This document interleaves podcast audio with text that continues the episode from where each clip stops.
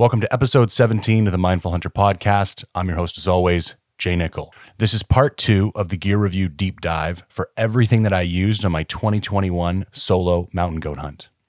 So, first of all, if you could like, comment, share, subscribe, I would greatly appreciate it, particularly on podcasting platforms. If you could leave a review, a five star ranking, or even write a short little blurb. It would be very helpful in helping the podcast climb up the ranks. I've been very appreciative so far, and we've had really good results with people leaving reviews. So, again, thank you very much for that. As always, if you need to get a hold of me, jay at mindfulhunter.com, Instagram, mindful underscore hunter, YouTube, mindful hunter. Any of the above work perfectly fine. So, on part one of the gear review deep dive, we got into clothing, sleep system, shelter, and the pack. This week, we're going to do everything else, all the little odds and ends, bits and bobs, all that kind of stuff. And I almost think there's a little bit more value in this week because everyone talks about those things on, on part one quite frequently. And I'm hoping to set, shed some light on like the lesser known components that people don't tend to talk about as much. And as always, we're going to start out with the typical sections that we normally do. So let's dive right into it with a brief update on how training has been going. So once I switched my schedule to four days lifting and two days hiking, I've uh, it was one of the best decisions I, I could have made, and I haven't really seen a reduction in hypertrophy or strength increase from four days a week. In fact, it might even be a little bit better. And as opposed to giving a real detailed training update this week, because not a whole lot has changed since last week, I wanted to have a light discussion on periodization. Because the one thing I've noticed since coming back from the goat hunt is how passionate I am about lifting again and about how that's translated into just way more focus and drive and benefit from the sessions that I've been having. Like I am just an animal in there. And that was not the case in January. I'll admit I was burnt out. I was just showing up and phoning it in, and I, because of a couple injuries, because of how how long I've been training consistently, like I just didn't have much gas in the tank. And that when I when I felt that passion again after the goat hunt, I realized I'd kind of accidentally done something that I should have been doing on purpose. So, what is periodization? At its most simple, it is simply assigning different protocols for particular periods of time. The simplest manifestation of this would be like an AB protocol. Like, I'm going to lift heavy for one week, light for one week, heavy for one week, light for one week. And by periodizing that, you're allowing your CNS to refresh. And I could get into it. That's not a particularly good example, but you can see how by assigning different protocols to different time periods, you can manipulate certain factors and produce different results depending on what your outcomes are. When you get into like Olympic caliber weightlifters and stuff, they have incredibly complex periodization schedules because these guys are trying to up their one rep max by like quarter pounds, and it might take them two months to do that. And they're going to ramp up and then ramp down, and then do mini ramps and then longer ramps, and they're going to have like macro periodization coupled with micro periodization, and it gets horribly complicated. For our purposes, I just want I want us to think about it like this. If you do the exact same thing for a really long time, you're not only going to burn out psychologically, you're going to burn out physically because we need to allow things to refresh, which doesn't mean we have to stop doing what we're doing, but it means we should switch it up a little bit. And so I think I'm going to try and go in three month sprints and then I'm going to have like one month deloads where I focus on other things. This also happens to work really well with my hunting schedule because I usually get a major hunt in every three to four months. And that was kind of what I did by accident here. You know, for the month of the uh, second half of January and the first half of February, I really trimmed down on my weightlifting and focused more on the hiking. So yeah, just the ba- I just wanted to share the basic concept of periodization and and share that while having done it accidentally, it still produced a really good benefit for me because I was almost a little bit worried coming back from the goat hunt. I was like, if it's still as much of a grind as it was for me before I left, this is going to be a problem. Like, where am I going to find the joy in it again.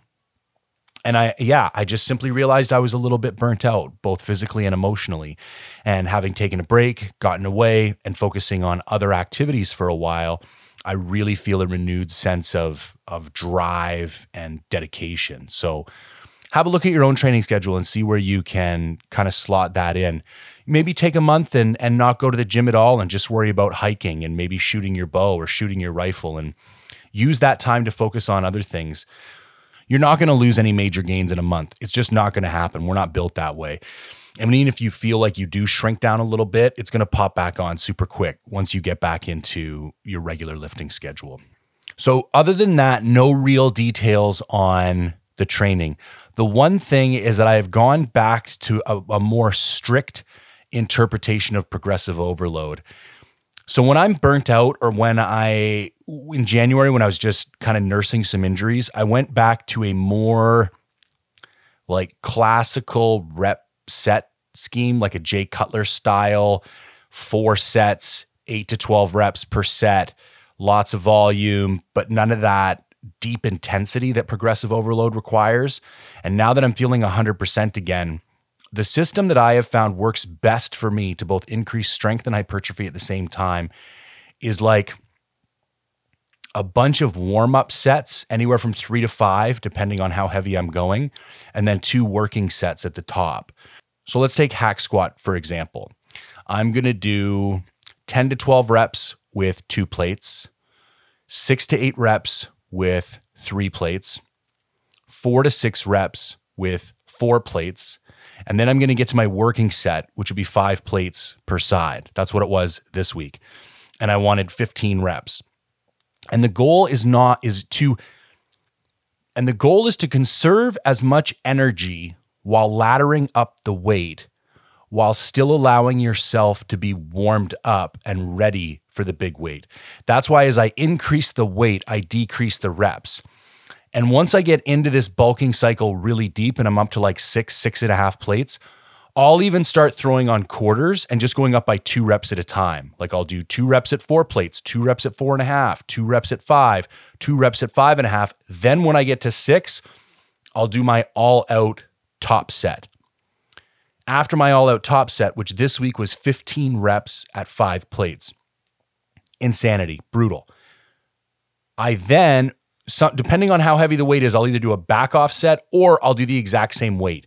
And because I was able to get 15 good reps without a spot, my buddy Ditto Shack was there had I needed it, but I was able to crank them all out and he didn't have to touch the bar. I, I did five plates again, and that time I got 10 reps. So, really, as far as I'm concerned, in my kind of training logging, I only did two sets of hack squats. I did one set at five plates for 15 reps and one set at five plates for 10 reps. And both of those were to complete failure. I was unable to do a half a rep more. Like that was it. I was fucked. And, and I apply that to, to basically all of my training. Now, that being said, and I don't want to get too complicated here, I really only use that in a super strict format to the first two or three major lifts per body part. Like for back, it is um, pull ups, like wide grip pull ups, and a chest supported T bar row. Those are my big lifts. I record my numbers. I try and beat the logbook every week, and I do two major working sets a top set and a back off set. As I get further into the workout and my CNS kind of burns out, I switch to a more volume based approach. I could get into the science why, but there's certain kind of there's certain mechanisms within your body that grow muscle through progressive overload and then there's certain mechanisms within your body that grow through a more like sarcoplasmic or or fa- myofascial stretching component, which is a more pump based approach. They're both right. So I start the workout with the heavyweight progressive overload stuff, and I end the workout with the more high volume pump based stuff, where I'm going to do like four to six sets, 12 to 15 reps, like, and really kind of crank it out and get the blood kind of crammed into the muscles. And I like to combine those. That for me has turned out to be the most effective structure for a workout that I've ever found. It is incredibly taxing psychologically and physically. So that's why I really only employ it for two to three month bursts when I'm feeling my absolute best. Then once I start to burn out, I drop things back a little bit because I either tend to get hurt or because I can't be a logbook, I take it hard psychologically and it ruins my day. There's a bunch of reasons. But, anyways, I don't want to spend too much time on that. That's where I'm at right now. I'm beating the logbook every week. I'm still not back above my PRs from last fall, but that's how it happens. You know, two steps forward, one step back. I just took my one step back. Now it's time to take my two steps forward. Diet is essentially the same. I've cranked everything up just a little bit an extra 10 or 20 grams of rice at each meal, and an extra 10 grams of cream of rice in the morning. Other than that, everything is like pretty much steady. Supplements have been ramped up and now they'll stay steady at where they are until the end of this bulking cycle. So that's where we're at with that. Going to skip the rest of this of the kind of opening intro sections this week and dive right into the gear review. One quick note I wanted to make on last week because I used the term the Kelvin down hoodie with the Windstopper hoodie and somebody got back in touch with me and said, Oh, I have that, but I have the synthetic one. I need to clarify something. Sitka does not make any pure down products anymore. They use a product that I believe is 30% down and 70% Primaloft and the whole concept is the, synthet- the, the, synthetic insulation offers structure so that moisture doesn't crush the down. I got into this last week, but anytime you see a product referenced on Sitka and they call it a down product, it is this synthetic hybrid kind of down material that they're talking about. They don't they, so that so when somebody said I have the synthetic one, I was like, well, that's the same one. It's just they call it down, but it it is also partially synthetic. So I just want to clear that up. Okay, first thing we're going to get into this week that I actually meant to get into last week but forgot was gloves. I'm a huge glove nerd and I was very I don't know how to put this, like concerned or I spent a lot of time and energy thinking about the gloves that I was going to take on this hunt. So my main two glove systems were the Sitka Stormfront GTX and the Sitka Blizzard GTX. So this both of these are like a three in one system. So they're like a shell and a liner. And the reason it's called three in one is that you can run the shell, you can run the liner, or you can run the shell and the liner. I'm going to start off with a Stormfront GTX. Um, there are uh, comparable gloves from Outdoor Research and Black Diamond. And I think the only thing lacking in the Sitka ones compared to those, well, there's two main differences. There's zero insulation in the liner from the Sitka ones. So they are, I think it's the Outdoor Research Altis. I actually have them just sitting right over there. They have insulation in the liner and in the shell. They are going to be good to a colder temperature than the Stormfront GTX. The Stormfront GTX has zero insulation in the shell. I kind of like this though, because then there's nothing to get wet in the shell. And I'm going to get into why that's important in a moment. So they're not quite as warm as their counterparts from companies like Black Diamond and Outdoor Research. They're also not quite as long. Like, I don't know if you'd call it a gauntlet or what you would, but the part of the glove that comes up and over your wrist is much shorter on the Stormfront GTX. Now, at first, I had concerns that a bunch of snow was going to fall in there, but that never actually ended up happening. And I'm, I'm still not 100% sure where I stand on it. I think if you made me choose, I would want a slightly longer gauntlet or whatever, again, whatever you want to call it, that part that comes up the wrist, just because I feel like it offers a little more security. Um, and it allows you to tighten it up and it reduces the likelihood of things getting down in there. But I have to say, if I'm totally honest, I didn't notice any detriment from, from it being shorter which A allows it to be lighter and it also kind of makes it a little bit easier to get on and off. Overall construction was outstanding. Um, the the waterproof component of the shell, fantastic. The liner is what really surprised me. Now I'm going to preface this and say like I was only in it was like minus 10 most days. It was not super cold. You know, the week before I was there, it was, you know, low minus 20s, high minus 30s. That would have been crazy. Now, what was something very interesting about the liner, and I think it's a combination.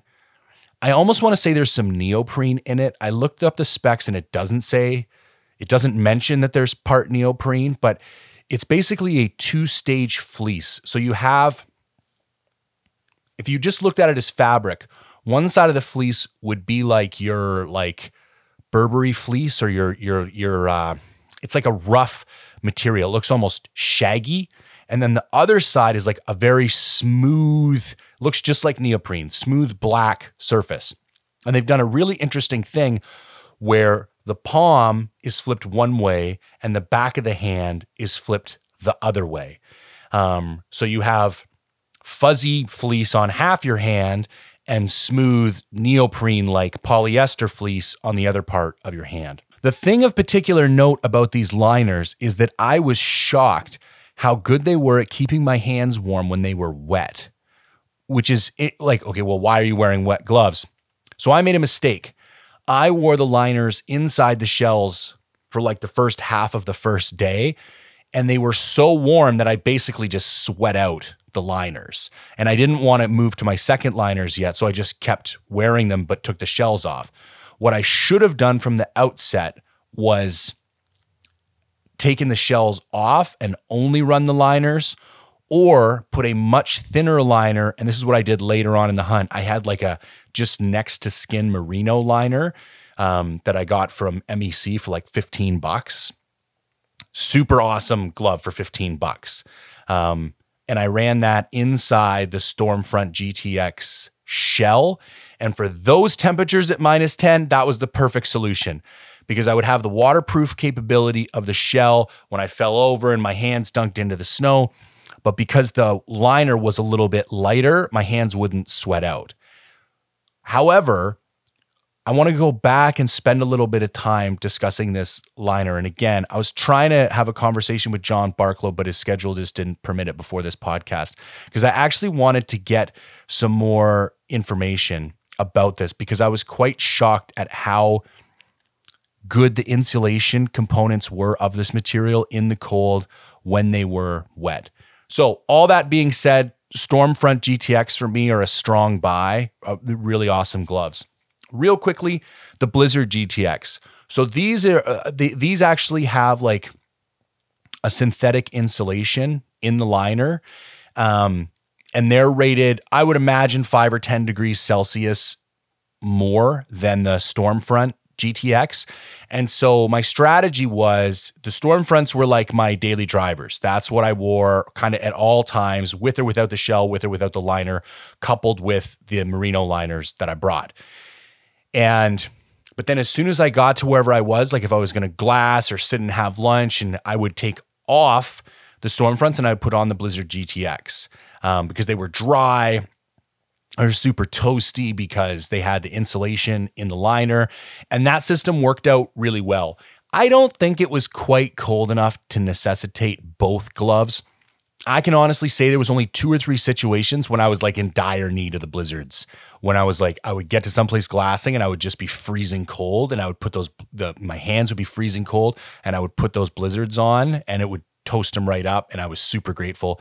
But I in retrospect, I could have gotten away without those. However, I had no way of knowing exactly what the temperatures were going to do. So I still, it was not a mistake to bring them, I guess, is how I would sum that up best. Anyways, both those gloves, strong buy. If you only got cash for one, buy the Stormfronts.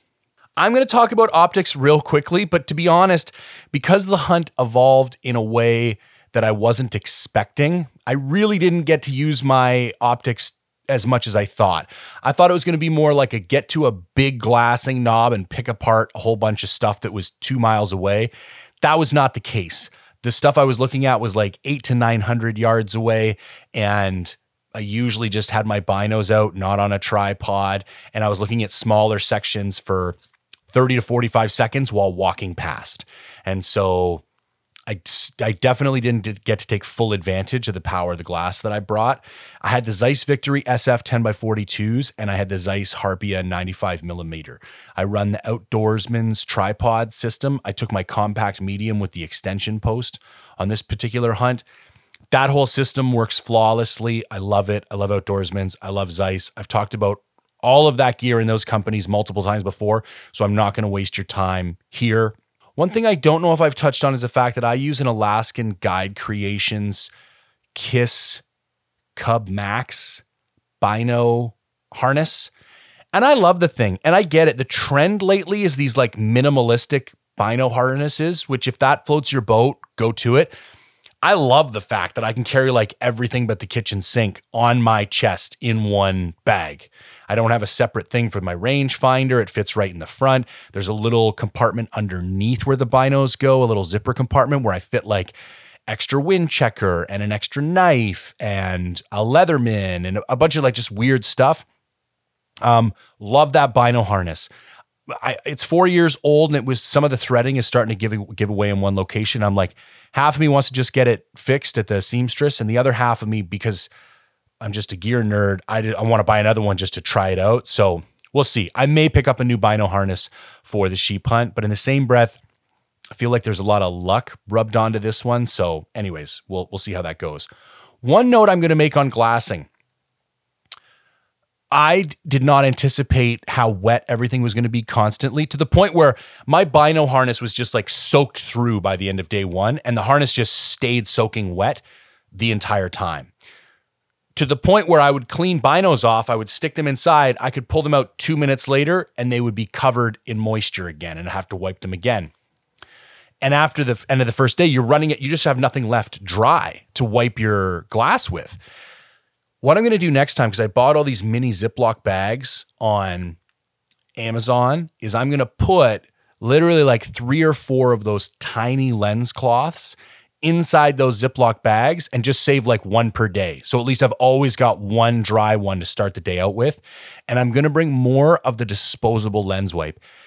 I know they're probably environmentally not the best thing in the world, but I had a half a dozen of them with me and they worked better than anything. And for anybody that doesn't know, the reason they're working so well is that there's usually some type of isopropyl alcohol or something in there which causes the liquid to evaporate incredibly quickly. So it feels weird that you're wiping a wet bino with a wet nap type material and somehow it winds up perfectly dry and clear. But that's why. Out of everything I brought, those worked the best but I think it would be irresponsible to just bring like a hundred of those and have all these wrappers from these individually wrapped lens cloths everywhere. So I would I would do a hybrid approach. Again, just like I said, I would take one ziplocked lens cloth per day and then maybe 20 of the disposable ones so that you could use a combination of each throughout the day. Lens class lens cloth for the first half of the day, disposable wipes for the second half of the day. But that was a big takeaway for me. I was not expecting that. The La Sportiva Nepal GTX boots. Again, I've talked pretty extensively about these before. I can't say enough good things about them. They worked perfectly. I got zero hot spots. I had zero problems. Once I'd taken a couple booters in the creek, they stayed wet. There was nothing I could do about it because of the high humidity and cold temperatures. However, for the first day and a half, when I hadn't taken a booter, the snow alone was not penetrating them, and I had dry feet. Like I woke up the morning of day two and put on dry boots. It was once I kind of took a couple dunks in the creek that I just couldn't recover from them. So, again, strong buy recommendation on those. The one caveat is anticipate an incredibly long break in period. And by that, what I mean is 75 to 100 miles I bet you I hiked in those things 20 times at four miles a trip before I was like, okay, these are perfect now. And I think that's a testament to their rigidity and stability. It, it, it that's not a side effect, that's the effect. That's what a true mountaineering boot should take in order to mold to your foot. If it happens much faster than that, the boot is too soft and your, your the durability is going to be shit, or the support and stability is going to be shit essentially strong buy on those as well. They're crazy expensive, but highly recommend them. Let's talk about the Whoop versus the Apple Watch. The Whoop is shit for backcountry purposes. Uh, huge surprise when you are not in Wi Fi or cellular, uh, your Whoop doesn't talk, doesn't really talk to your phone. It's insanity. It will only store three days of data. And it's like it's Bluetooth connected to my phone. Why on God's green earth are you not just transmitting the data to the phone and then processing it when I get back into cellular reception? Like, what a shit design. Um, super disappointed. And for that reason alone, I took my whoop off the as soon as I got back and I, I've never put it back on. I quit. I'm done. Fuck the whoop. Really disappointed. They they should have had that stuff like way front and center. Like these are endurance athletes using this. They must assume that people are going to be going into the backcountry and want to measure performance. It just makes zero sense to me. The one explanation that my buddy gave because they're using a proprietary algorithm, perhaps they're worried that if they put it on the phone, people would be able to see it. Fair enough. I get that. I still don't understand why you couldn't just store the data on the phone. Okay, I would like to see what my caloric expenditure is every day, but failing that, at least once I get back to town, you could show me the whole week you know, that would be a second best alternative. Maybe I would still use the product if that was an option, but it's not. You get three days, that's it. So gone for six, and I only had data for three. Super pissed. Um, yeah, I won't be using the Whoop again. Black Diamond Trail Ergo Cork trekking poles. Holy shit, do I love these things. Again, I've had these guys going on four years, and I initially had an earlier model where the clamps that hold the extensions in place just kept failing and they just would never get tight enough. As soon as I leaned on them, they would just shorten and compress. And I had a bunch of back and forth with Black Diamond. Gotta say, I've had a few warranty issues with Black Diamond stuff, and they're always phenomenal to deal with. They just send you new shit. You don't send in the old shit. It's a great process. Awesome company to deal with. And once I got sorted out with the new model, which they shipped to me for free, no extra charge, covered shipping, the whole nine yards, um, I'm in love with these things. And I was blown away. Like I beat the shit out of these, especially considering with the 340 pounds between me and my pack, multiple times I would fall over in the snow. And the only way to get up would be to put the two trekking poles parallel, horizontally, grab them in the middle, and push down on the snow and kind of like wedge the two ends of the poles against something with more stability and then kind of push my body weight up. And I was just waiting for these things to snap in the middle. I was like, this is not good. Like, you know, th- this is not what what these things are designed for at all. Um, and they held up, man. They didn't even budge. I never had a problem with the length shortening. I never had a problem with anything cracking. I did this really cool thing where I I mounted a mountain bike handlebar GoPro mount on the end of my trekking pole. So I had a GoPro basically like on an extended stick the whole trip. And that worked super good. So that's a big tip for any of you GoPro guys out there. I don't think I really need to talk about my rifle. I didn't have a chance to shoot it. For those of you that are curious, Tikka T3X 300 Win Mag with a Javelin Pro Hunt bipod. Up top is a Vortex Viper PST Gen 2, 3 to 15 by 44 uh, in MRAD. Um, and I was shooting a Hornady Precision Hunter 200 grain ELDX bullets, which obviously I didn't get to shoot any of. The one thing that is interesting is I don't know how many people run a gun bearer system. I know Mystery Ranch has one. I think Stone Glacier has one. I run the Kifaru one, and it is essentially a kind of pouch that hangs off your hip belt that you put the, the, the butt of the gun into, and then there's a little strap, a clip and a strap on your shoulder strap that you wrap around kind of the end of the barrel. And it allows you to carry the gun at your side vertically as opposed to on the back of your pack.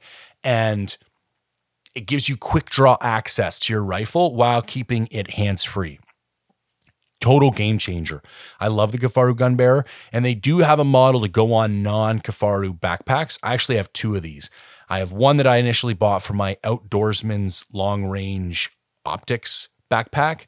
And then I have a second one that I bought when I bought my Fulcrum because it's a native design and it fits, it's got a little bit more stability. It essentially just has these clips that go in the MOLLE webbing of the hip belt. Works phenomenal. Love it. I'm even kind of trying to figure out a way to use it for my bow. I seen somebody jury rig this thing where they put the one cam down in that little pouch and then they had a quick release kind of carabiner thing up top, which would be great because the, the biggest pain in the ass when you're bow hunting is that you kind of always have a bow in one hand. So carrying trekking poles doesn't really work. And every time you go to glass something, you have to prop your bow up and it just gets to be a pain in the ass. And if I could have it readily accessible, but still hands free, that would be the kind of like holy grail situation to find. So that I recommend the Kifaru Gunbearer. Super cool. I mentioned that I brought the Exped HyperLite Winter Down Mat, and I also recommend mentioned that I brought the Thermolet, Thermarest Z Lite kind of closed cell foam pad to go underneath. Let's just talk about that for a second. A, I bought a full size pad and cut a quarter of it off. One, I can use that quarter as just a bum pad moving forward on other hunts. And two, it saved me weight. I didn't need the whole thing because I actually wasn't bringing it for a sleeping pad. I was bringing it for the the potential situation that I would need to lie prone taking a shot. And I was given advice from several people, especially if you had to lay there for a while, laying in the snow, you're going to get really cold and shaky, and it's going to make um, pulling off a shot incredibly difficult. So I brought this Z Lite, and then it doubled up as a secondary pad. Highly recommend this thing, man. Kept it strapped to the outside of my backpack the whole time shook off any moisture that got onto it. It doesn't really absorb moisture. It made a great seat when I sat down to glass because I could fold it up two or three times. So it was like very insulated against the cold. Anyways, I found that Thermarest a great addition at minimal compromise from weight. Didn't take up any room in the bag because, again, I was able to strap it on the outside. So, especially on a winter hunt, I would highly recommend bringing something like this again in the future. And again, the backup benefit is that if it gets crazy cold, you've got this additional layer that's going to add, you know, one to three points of R value to your sleep system. So, yeah, highly recommend it. Let's see what else I brought here. Smoking a bottle, my kill kit. I brought a SteriPen, didn't use it once. Gonna be honest with you, knowing what I know about where the water came from, I was drinking from that river the entire time with zero problems. Spent a lot of time in the mountains in British Columbia. And when you're that close to a glacier, just drink the shit. I do. I've never had a problem. Um, and I was melting a lot of snow. So, and I've never worried about any issues with snow either, especially since it was literally like the snow that fell yesterday. So, never had to use water purification of any kind. Brought uh, an InReach. I, I I love the InReach. I can't say enough good things about it. Other people are bringing this other texting thing, this Zoleo. My only problem is it doesn't offer any like a benefit of like GPS. The thing about the InReach is that if my phone dies, I still have the ability to locate myself and locate the, the path out. That Zoleo thing doesn't really offer that. So it's like, now do I also have to carry a third device? Like, so I have a backup navigation tool. I don't understand why you just wouldn't use the device that gives you a GPS and satellite communication capabilities. But maybe I'm missing something. And if you if you've got that thing and you like it, let me know um, why. Took my iPhone iPhone 12 Pro Max. A lot of the pictures I've been posting because I thought I nuked my Sony A7 III. A lot of the pictures that I took on this hunt were with the iPhone, and it takes incredible pictures especially if there's good lighting. Like if you've got sun shining on a mountain off in the distance, iPhone knocks that shit out of the park. Super, super cool. Um, MSR Reactor. This was my first time with the Reactor. I loved it. I needed something that was going to stand up to cold temperatures, and there is a pressure regulator in the burner of the MSR Reactor. The vast majority of canister stoves don't have that so they don't operate as well at elevation or at cold temperatures. It worked flawlessly. The one thing I noted because it was cold, once my canisters got to like 10 to 15%, they were useless. they would produce the pressure was so low in the can at that point from the temperature that the flame they would produce was just useless. So take that into account. Take at least 15% more fuel than you think. I took three 227 gram canisters, planning on one canister every other day. I came out with one full canister. If I hadn't have had access to the river and I was melting snow totally, that's what I budgeted for. Worst case scenario, I would have went through all three perfectly. So use that as like a rough estimate if you're going to be melting snow for fluid for water to drink, then it took about a 227 gram canister every other day. I had two headlamps, the old Black Diamond Revolt and the new Black Diamond Revolt 350. I love these things. I don't hear people talking about them very often. They're USB chargeable, which to me, and I've said this on other podcasts, I do not understand why you would only have like alkaline batteries for your you never know how full those batteries are. You always have to carry backup batteries. To be responsible, you'd have to have at least like two sets of backup. And it just makes no sense to me. Whereas when you carry a USB chargeable headlamp, yes, they don't last quite as long, but I just charge it up every night. I already have two large USB power banks with me and I just stick my headlamp in for, you know, 20, 30 minutes at the end of every night and boom, it's full for the next morning and I never worry about it. And you don't need to do that. I can get 3-4 days out of those suckers no problem. The 350 definitely sucks juice a little bit worse than the old one, but I mean, come on, that's to be expected, right? It's it's it's got at least 100 more lumens when it's on bright mode. I had a variety of little repair kits as well. Um, I didn't have to use any of them. I had a decent first aid kit. I had I got a little bit of infection under one nail. I tend to always get like a hangnail and then it gets infected when I'm on a hunt. It's the weirdest thing. And my trick for that is to just douse that finger in polysporin and then wrap it up in duct tape for 2 or 3 days.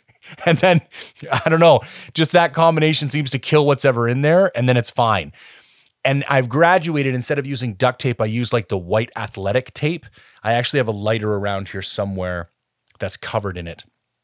Um, and that worked perfectly. So I did an earlier podcast on my first aid kit and my possibles pouch, so I'm not going to get into it here because there's like 20 or 30 things each. The one thing I will note when I was talking about possible pouch design, like what you pick to go in your possibles pouch, one of the factors that I noted was if you don't use it for a couple of trips, take it out. I had a like a six foot hank of Dyneema cord, which is this crazy, uber thin, crazy strong, alien like rope material. It's not even rope, it's like a thread that's been in my back, my possibles pouch for probably four years. I swear to God. I've never used this shit. But because it's so small, I just always left it in there. Then on this trip, my snowshoe breaks. You can watch it in the video. I'll also I'll comment on the snowshoes in a couple of minutes. And at the end, in order to get my way out, I looked at I could only fix like the worst break. So I actually took a tent peg, duct taped it onto the snowshoe across the break just to hold it. And then I took the Dyneema cord and was like super surgical about wrapping this thing around crazy tight, lots of knots. And then I put duct tape over top of all that, and it worked flawlessly. I was shocked. It lasted the whole hike out, it never budged. It offered rigid stability to the snowshoe. I was crazy impressed at how well it worked. Paracord would not have worked because there's too much stretch in paracord. So, as tight as I could have gotten the paracord, as soon as it got super wet in the snow and the snowshoe started to kind of wiggle around, it just would have worked its way so it wouldn't have been as tight. Whereas the Dyneema, there's zero stretch to Dyneema cord.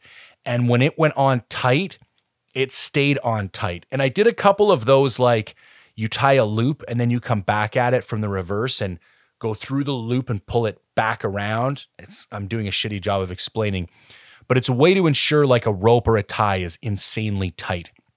And I did that a couple times throughout the process, and it worked exceptionally well. So I get maybe the moral of the story. I'm telling everybody go buy a, a six to ten foot chunk of Dyneema cord. It costs like three bucks, and it it's just it fits one of those holes in your possible pouch that nothing else really fits. And I was super impressed, and I actually made a note in my phone that I was like, I need to go buy more of this from Z-Packs because Z-Packs is a site that focuses almost exclusively on Cuben fiber or Dyneema components. They make tents, tarps, ropes, cables, all kinds of shit, backpacks, super cool gear. Um, and I made a note in my back in my phone that I had to go to the website and buy some more because otherwise I'm going to go to get ready for my next hunt and I'm not going to have any. So that was super beneficial. On that note, let's talk about the snowshoes. I went in with MSR Lightning Ascents. Before this hunt, I contacted multiple people. There's almost unanimous uh, consensus in the industry that these are the best snowshoes money can buy. So I bought them and I destroyed them completely, uh, almost by day two. Um, yeah, they are completely unusable. I have to ship them back to MSR right now. I've looked around since I got back. There's no other snowshoes that are better. There's some that look like they might be stronger. The problem is, I was doing so much hill climbing and so much aggressive snowshoeing that you need an incredibly aggressive platform. You need a snowshoe that's designed to go uphill and, yeah, be very aggressive in in, in how it supports you and, and the traction that it offers. And a lot of these other ones that look like they might be a little bit stronger just look like they're tubular designs. They don't really have any claws on the bottom. I'm like, there's no way I would get where I was going. Like there was times where I was like going straight up, like it was crazy. So do I think the snowsuit shoes are shit? I do not. Would I recommend buying them? I would.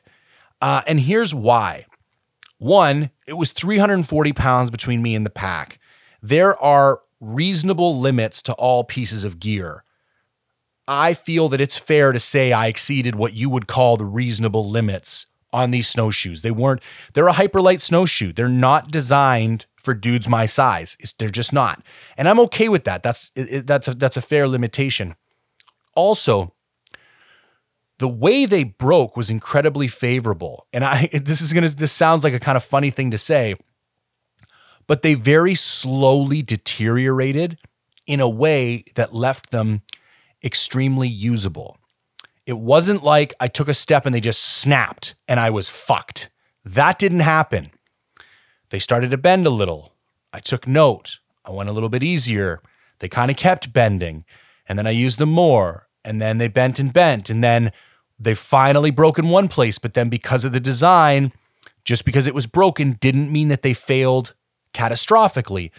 Uh, you know, they started bending severely on day two. I hiked hard for another four days and then all the way out to the truck, and they still worked when I got to the truck. I mean, they're not pretty, but they worked. And I think MSR deserves a nod for building something that, although didn't make it out unscathed, continued to deliver on its ability to aid you through the circumstances. Whereas if they had just snapped in half one day, and I just would have been completely shut down and would have had to turn around. And that did not happen. So I don't want to rake them over the coals too badly. I did fill out the warranty return form. They did say that I can just send them back, but they haven't seen them. So I'm going to stick them in the box tomorrow and stick them in the mail, and then we'll kind of see what they say. Okay, let's have a brief discussion about food. So here's everything I took in one go. So this would be one day 50 grams whey isolate protein powder, peak refuel mountain berry granola, four Starbucks Via Italian roast, one sweet and salty trail mix, one Green Belly Meals lunch, one honey stinger honey waffle, one trail mix, one Clif Bloks with caffeine, one Clif Builder protein bars, one peak refuel dinner, one sausage, and then I had a Mio here because sometimes I I carry it in my lunch kit. All said, that was 3,500 calories. I'm guessing the sausage was 300 calories. And I'm going to be honest, that thing might be six or 700. Like, it was a, shitload of fat in those sausages, man. Like, I'm to try and find a way to calculate that better. But let's just, for a conservative number, let's say it's 3,500 calories. Now, when I weighed it out, originally I thought it was like 1.9 pounds, but then I realized I was just adding up the weight of the food and I'd left out all the weight of the packaging. So once I put all the food in a gallon Ziploc bag, wrapped that up, and put it on the scale, the entire thing weighed 2.2 pounds. So I was carrying seven days worth of food. I had one emergency day backup. So I had 15.4 pounds of food, 2.2 pounds per day, 3,500 calories per day. I busted my ass, and I got to tell you, it was enough, man. I did not need more food than that. I've heard people go in and say they didn't bring enough food. I would like to offer some advice in regards to your carbohydrate and fat consumption. There's a couple general rules, and people seem to forget these. Carbohydrates are, without a doubt, the best fuel when energy is required now. Hands down. I know a lot of people love fat, and I know there's some studies that fat is a really good energy source, and it is. But you do not, you do not oxidize fat the same way you do carbohydrates. Carbohydrates contain glucose, which gets converted into glycogen, which goes into your muscles, which is util- which is usable immediately. Fatty acid oxidation does not work like that. It also requires oxidization, okay? You you you need aerobic mechanisms in place to receive the energy that fat contains. You do not need that for carbohydrates. That's why for like short sprint work and weightlifting, fat is useless. That's where keto diets can be used for things like marathons and endurance racing and stuff like that. And I think that's where people get this I'm going to use it for hunting. I think we do a lot more sprinting than you think. When I put that bag on and I'm going up that 20 meter little cliff face, that is not similar to a marathon runner and it is not similar to an endurance race. It's way more similar to a sprint. When the amount of energy your body requires exceeds the amount of oxygen you are able to deliver, you are in an anaerobic state. At that point, you can only you can only utilize glycogen as a fuel source. This matter is not up for debate. Any fat you have in your body is fucking useless. So, I I would argue that carbohydrates need to be your primary fuel source on a hunt. Now you pay a penalty for that. Carbohydrates are only 4 grams, sorry, carbohydrates are only 4 calories per gram. Fat is 9 calories per gram. So if we're trying to hit a high calorie per ounce ratio in our backpack, fat is the more favorable choice. However, I would argue from a performance perspective, carbohydrates are the preferred choice. Now, here's the caveat fat slows digestion incredibly. For example, if you add olive oil to your meal, you will feel fuller longer. If you add egg yolks to your breakfast, you will feel fuller longer because it takes your body longer to digest fat. So, one of the tricks I did with this sausage, I never ate the whole sausage. And for any of you don't know, I'm talking about these crazy bacon sausages that this Jewish deli makes around the corner from my house. They're like 60 or 70% fat. They have these giant chunks of white fat in them. Like, when I'm not hunting, I almost find these sausages gross because they are so decadent. It's crazy. But when you're in the backcountry, busting your ass, you take a bite of one of these things and you just feel your body like absorb the fat. Like it's wild. My trick with these sausages is that I never sit down and eat the whole sausage.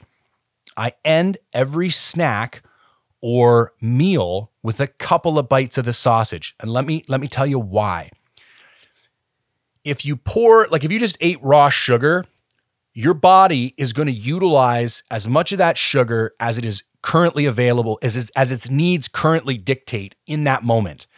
And then whatever's not needed right then, because it's a pure, simple carbohydrate, it is probably going to be converted over into fat storage.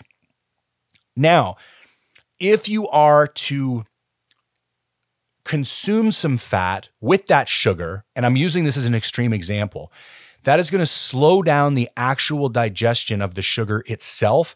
And it is going to keep those carbohydrates available for a longer period of time in that like up on deck kind of energy storage mechanism. And the fat that you consume is going to give you the sensation of satiation longer. You're going to feel full longer. So you're not going to want to snack again as soon. So, if we're going to talk about like principles of backpack nutrition design, I go for high carbohydrate, moderate protein, moderate fat. I try and have my protein either in the morning or at night in big boluses because protein also takes a long time to absorb.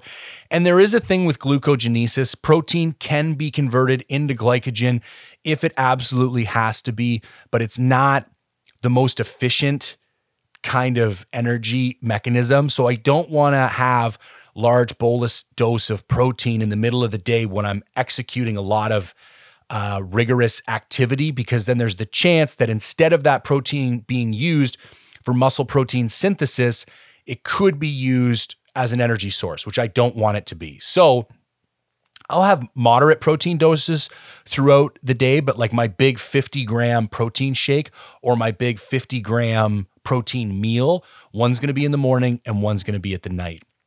I'm gonna consume carbohydrates moderately throughout the entire day, keeping my sugary stuff closer to the afternoon and my savory stuff closer to the morning. And then I'm going to finish each meal with a little bit of fat. And then I'm going to have a kind of bigger chunk of fat at the end of the night. My buddy Backcountry Bloodline, who is who will be on the podcast next week, we recorded it last week. He has a great tip where he takes pouches of coconut oil and he will dump them into the meal at the end of the night, like the Mountain House or the Peak Refuel. I actually forgot to stop at the grocery store and pick some up, but that's what I'm going to try next time. So the trick for me, one last time, add a little bit of fat to each meal, but don't have fat as your primary fuel source because I do not believe it is as efficient an energy delivery mechanism as carbohydrates are. And that was probably way more, way more nutrition information than like anybody gives a shit about, but fuck it. There you go. Okay, I'm gonna have a quick look on my phone because I wrote a bunch of notes and I just wanna make sure that I'm not missing anything. The Stormfront rain pants I mentioned come with a nylon web belt. I took that out and replaced it with my stretchy arcade belt. I like it better. Um, I'd bring a handsaw next year, a foldable pocket handsaw. I almost brought one this year and I took it out last minute. The only exception to that, because I was going to say it would have been handy to try and get some firewood, dry firewood, and it would have been handy to cut some bridges for when I was trying to make those crossings. However, I've also think for next year I want to bring my Wiggies waders because then I can just cross back and forth at will. If you haven't seen those, go look at my last year's elk hunt. I used them on the last video called Solo Missions and Holy Grails or something like that, or Hail Mary Solo Mission. That's what it's called. They are essentially lightweight waders that come up to your waist. One leg goes in each. Um, they weigh 11 ounces. You carry them in your backpack. You get to your river, throw them on, cross, take them off. They go on over your boots. They're outstanding.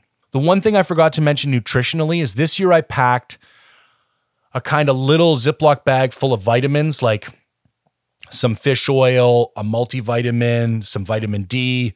I've got an Instagram post with the exact contents, but I also packed a little Ziploc bag with greens powder and a little Ziploc bag with fiber. And I think specifically the greens and fiber, I would highly recommend doing. I would make a little shake with it in my Nalgene every night. I think you really miss out on a lot of micronutrients when you're in the backcountry, and the greens powder is good at that. And the fiber really helped keep me regular. You eat those dehydrated meals for any more than a few days in a row, and your shit just turns into little bricks or little rabbit turds, and it's just not pleasant. The fiber really kept the bowels moving properly, so I recommend doing that again. Cool thing about the Arc'teryx Modus AR Long Johns, they have a small pocket right around the hip and it's not cumbersome and the zipper doesn't dig into you, but it was so cold my batteries wouldn't work for the GoPro and the big camera. And what I would do is I would keep two batteries in that long john pocket. And then when I took them out, they'd work for a good hour or two. And then I would just keep one out and one in and I would keep rotating them.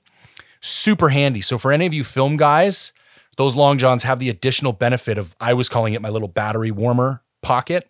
I talked about this last week, but I just want to reiterate I'm going to move away from bringing the rain cover for the backpack and mm-hmm. bring a sill tarp or a lightweight tarp instead because I think it's going to be a more useful option. All right, I am fairly certain that is all the gear that I brought that is worth discussing.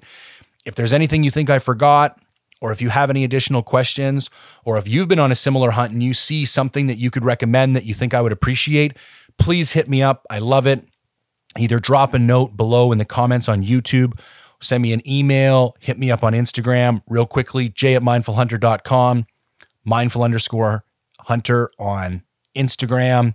As always, I really appreciate you guys engaging with the content and the platform. So until next week, thanks for tuning in.